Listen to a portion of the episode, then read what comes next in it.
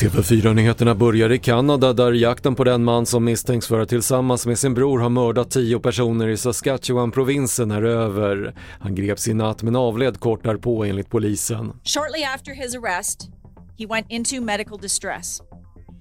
Nearby, EMS were called by police to attend the scene and he was transported to a hospital in Saskatoon. He was pronounced deceased at the hospital. En explosion inträffade i ett bostadsområde i Nykvarn i Sörmland under natten. Enligt polisen har det smält vid en carport där bilar fått plåtskador men ingen person ska ha skadats vid händelsen. Och bostadspriserna sjönk med 2% i augusti enligt siffror från Svensk Mäklarstatistik. Prisnedgången har dämpats något för bostadsrätter men för villor har den ökat jämfört med månaden innan. Ja, det är ju faktiskt mycket osäkerhetsfaktorer som vi har.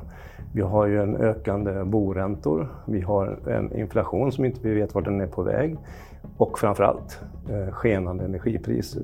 Och just det sista är det som lägger eh, en våt filt över villamarknaden. Det sa Hans Flink på Svensk Mäklarstatistik och fler nyheter hittar du på tv4.se. Jag heter Patrik Lindström.